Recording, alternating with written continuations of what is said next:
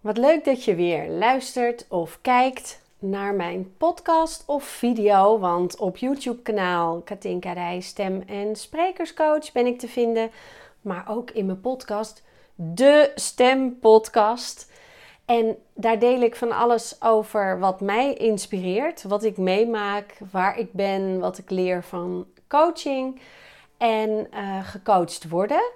En ook over de stem, want dat is iets waar het bij mij eigenlijk altijd over gaat. Over de innerlijke stem, over de uiterlijke stem. Hoe klink je?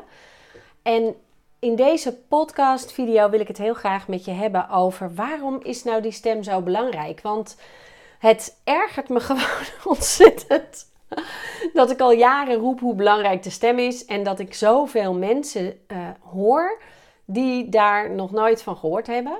En dat snap ik ook, want ja, ik ben er natuurlijk al jaren mee bezig. En als jij um, um, een bedrijf hebt en uh, um, verkoopt wat je te verkopen hebt. Hè? Dus stel je bent een coach, therapeut en je verkoopt mensen uh, jouzelf. Jij bent het product, namelijk je coacht mensen op gelukkig moeder zijn, of op uh, herstellen na een burn-out, of uh, op hun stem, of um, uh, in hun business, op wat voor soort manier dan ook, dan verkoop je jezelf. Nou zijn er een aantal mensen die coach zijn en heel bekend. En die hebben veel volgers en veel klanten. En voor hun geldt dit verhaal een beetje in meer of mindere mate. Maar stel nou, jij bent een coach met 1000, 2000, misschien 3000 coaches, uh, volgers. Je programma zit vol, maar niet heel makkelijk. Of je programma zit niet makkelijk vol. Dan is dit super belangrijk om te weten. En ik dacht, ik ga er maar eens een keer duidelijk wat over zeggen. Want ik blijf workshops geven en roep toeteren erover. En toch kom ik nog heel vaak mensen tegen die zeggen: hey, ik ben een spreker daar en daar. En uh, dan vraag ik van: Goh, en uh, hoe is het dan met je stem? En heb je al iets gedaan om met je stem meer impact te maken? En dan kijken ze me aan en zeggen ze: Hoezo moet ik werken aan mijn stem als ik spreker ben? Nou, het is je instrument. Het is hetgene wat mensen dus horen. En als je online iets doet, en nou ja, dat is natuurlijk de laatste jaren uh, super mega gegroeid, en ook het podcasten, dan hoor je alleen maar een stem en dan zie je uh, online een hoofd en een bovenlichaam en soms wat wapperende handen. En, maar dan zie je niet eens de rest van mijn lichaam die ook nog meedoet met lichaamstaal. En bij podcasten, ja, dan is het gewoon natuurlijk het allerbelangrijkste. Dan is het een soort, uh, nou ja, ik zit op een stoel en ik draai ik om of niet bij wat ik hoor. En bij dat programma vinden we dat logisch, want dan gaat het om de stem. Maar hoe zit het dan in een podcast of uh, als jij een webinar geeft? Hoe zorg jij er dan voor dat mensen niet afhaken? En waar we te veel op gefocust zijn, is het verhaal. En het verhaal wat jij vertelt. Nou, er is een keer een onderzoek geweest en dat ging over um, hoeveel bepaalt nou uh, de eerste indruk als je praat, dus het verhaal wat je vertelt, je lichaamstaal en je stem en spreken. En onder stem en spreken valt ook intonatie en uh, toonhoogte. Dus daar valt van alles onder waar ik het over ga hebben natuurlijk. En dat is wat ik nu doe in mijn stem. Ik verander mijn stem om te zorgen dat jij blijft luisteren. Want als ik de hele tijd op deze manier zou praten, waarin ik aan het teachen ben, uh, van dit is, dit is hoe het werkt bij de stem en zus en zo, zo gebruik je hem. En zoals ik net begon, als ik dat de hele tijd doe, ja, ik weet niet hoe het met jou zit, maar ik haak dan af als ik naar iemand luister die de hele tijd op dezelfde intensiteit spreekt. Nou, over welke, welke invloed hebben die uh, dingen die ik net noemde, hè? dus bijvoorbeeld je taal. We zijn altijd bezig met wat ga ik vertellen. Hè, dus dat kunnen we uitschrijven, hele verhalen. Dit ga ik vertellen, hier gaat het om. Nou, dat is misschien leuk als je een boek schrijft, maar als jij iets vertelt en je wil dat mensen blijven luisteren. En dan ga ik het even hebben over de coaches, therapeuten die meer klanten willen. Dat vind ik wel een, uh, de belangrijkste, denk ik.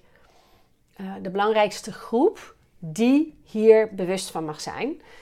Um, wat jij zegt is in een bepaald onderzoek wat er lang geleden gedaan wordt, er werd, is maar voor 7% belangrijk wat je zegt. Hoe je mensen laat voelen, dus wat je doet met je lichaamstaal en met je stem en je manier van spreken, is de rest. Dus je kan schrijven wat je wil over teksten en die uit je hoofd leren, maar daar gaat het dus niet om.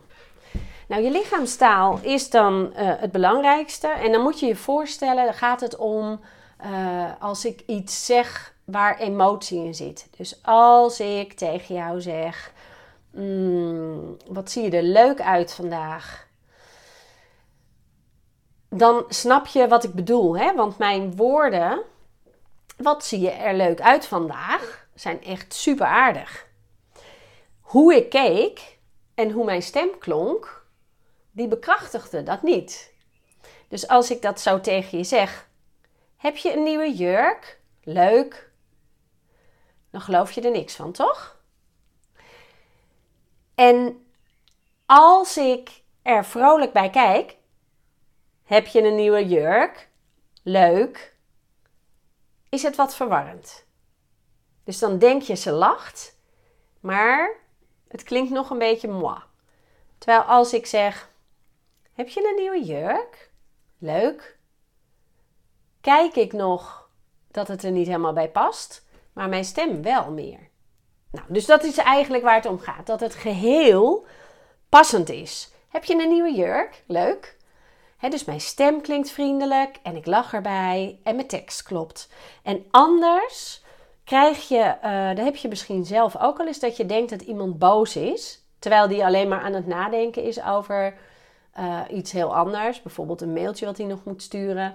En dan even aan jou vraagt, uh, bijvoorbeeld, ga jij koken? Wat eten we vanavond eigenlijk?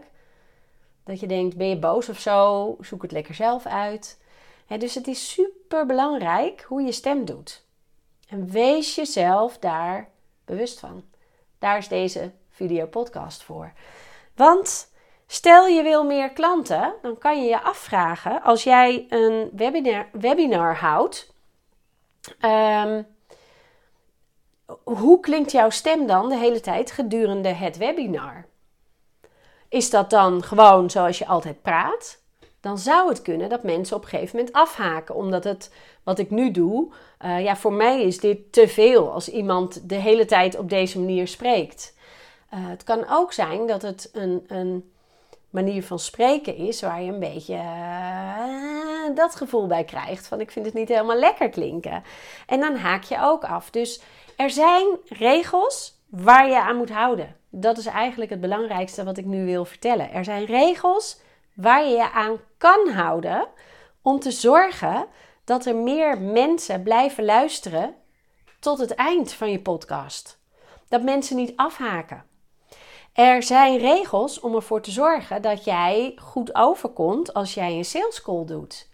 En die regels die kan je leren en die kan je je eigen maken. En dan zou je kunnen denken dat zijn trucjes, maar het is super handig dat je het oefent en dan train je de neuroplasticiteit van je brein. Dat betekent iedereen kan alles leren. Dus je hoeft nooit meer te zeggen: ja, zo ben ik gewoon, dus uh, daar kan ik niks aan doen. Nee, iedereen kan altijd alles leren. Dus als jij boeiender wil spreken, dan kan je het leren.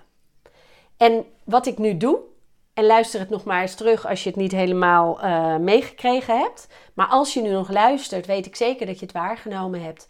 Ik wissel af in intensiteit hoe ik spreek. Ik praat niet de hele tijd op dezelfde toon, dezelfde toon of voice. Ik wissel het af. Om de zoveel zinnen. En dat hangt soms ervan af wat ik zeg. En het is ook om boeiender te zijn. En niet alleen maar hier, niet alleen maar in een podcast of als ik voor een groep sta. Maar ook als ik gewoon tegen een vriendin iets vertel of tegen mijn man. dan mag het ook zo zijn dat je denkt: hoe klinkt het eigenlijk leuk? Hoe hou ik het boeiend voor de ander? Nou, dat doe je dus met je stem. Dus je intonatie is belangrijk, Je tempo van spreken. spreek je nou supersnel? Slik je woorden in?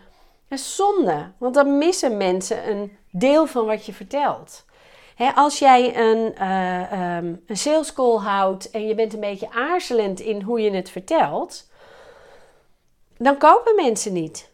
Dus daar mag je een beetje daadkrachtig in zijn. En dan mag het duidelijk zijn dat jij helemaal achter jouw product staat. En toch mag je soms even achteroverleunen. He, dus het moet ook weer niet te veel zijn, te pusherig, want dat, dat willen we ook niet. We willen het gevoel hebben dat je, um, dat je zelf een keuze hebt in ja zeggen of nee. Maar wat jij doet dus als verkoper, om het zo maar even te zeggen, met je stem, is super bepalend.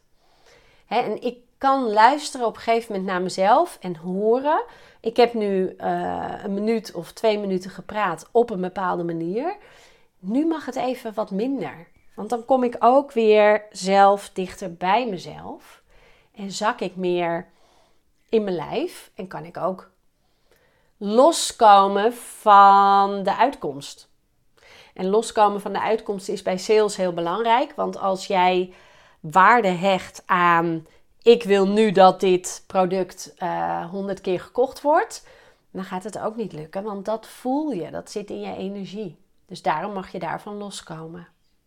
Nou, zo zijn er eigenlijk heel veel regels in stem en spreken. En daar vind ik dat je je bewust van mag zijn. Dus gaat het nou niet zoals je wil, weet dat je daar iets in kan leren. En zonder trucjes maak je het je eigen door heel veel te oefenen. En dan ga je ook voelen hoe je stem mag klinken en hoe je over wil komen. En als je het doet vanuit je gevoel, is het goed. En natuurlijk is het zo dat als iemand heel gedreven met zijn passie, uh, met passie spreekt over zijn missie, dat voelen we allemaal. Dan maakt het niet zo heel veel uit. Maar het gaat mij erom dat als je daar nog niet bent, als je nog niet op die podia staat en uh, honderdduizenden mensen inspireert, als je daar nog niet bent. En ik denk dat als je hiernaar luistert, dat je daar nog niet bent dan maakt het dus wel uit hoe je klinkt. Want mensen beoordelen je voor een groot deel op jouw stem en haken af of blijven hangen. Ik luisterde en daardoor werd ik ook uh, getriggerd om dit nu te melden. En uh, eventjes, de, luister naar mij, om dit te vertellen. Uh, ik luisterde gisteren even naar een live op Insta. En ik weet echt absoluut niet bij wie. Want die praten de hele tijd op dezelfde manier, op dezelfde intensiteit. En het werd daardoor voor mij een brei. Niet boeiend. Ik kende er niet. Ik weet ook niet wie ze is. En ik heb niet onthouden. Ik ben er weer weggegaan. En dat is zonde. Dus ga daar eens mee spelen. Ga eens ontdekken wat je kan. Ga eens uh, variatie daarin gebruiken. Of uh, stuur mij een berichtje, want ja, daar ben ik dan voor de coach voor ondernemers die anders willen spreken, die hun verhaal willen ondersteunen met hun stem en die meer mensen willen bereiken met hun verhaal en hun stem. Of in ieder geval de stem inzetten zodat mensen blijven luisteren. En dan krijg je meer klanten en kan je meer omzet draaien. En kan je weer meer mensen bereiken met jouw missie. En dat is tenslotte waar we het voor doen, toch? Niet uh, als hobby. Dan heb ik wel wat anders te bedenken. Als je dit nou interessant vond, ik vind het tof als je dit deelt. Bijvoorbeeld op Insta in je stories dat je geluisterd hebt. Hoe meer mensen dit weer weten, hoe meer mensen weer hiermee geholpen worden. En als je op uh, Spotify luistert of um, Apple, de Apple Podcast, dan kan je daar ook sterren uitdelen. En hoe meer sterren, hoe meer mensen weer dit gaan zien. En op YouTube, dat is ook leuk, dat vergeet ik altijd te zeggen, dus dat ga ik nu even wel zeggen. Je kan subscriben, abonneren. Als je op die knop drukt, hoe meer abonnees ik heb, hoe meer ik weer getoond word, hoe meer mensen ik kan helpen. Dus daar help je mij weer mee als je dit leuk vond om naar te luisteren. Nou, ga ervoor. Ga ontdekken hoe je kan spelen met je stem. En als je meer wil weten, stuur me gewoon een mailtje. Kijk even op mijn site info.katinkareis.nl dan kan je me gewoon mailen en een uh, vraag stellen. En op Insta uh, of LinkedIn een DM sturen. Ben ik ook heel makkelijk in te bereiken. Dus doe dat gewoon. Ik wens je een fijne dag. Geniet er lekker van. Dag!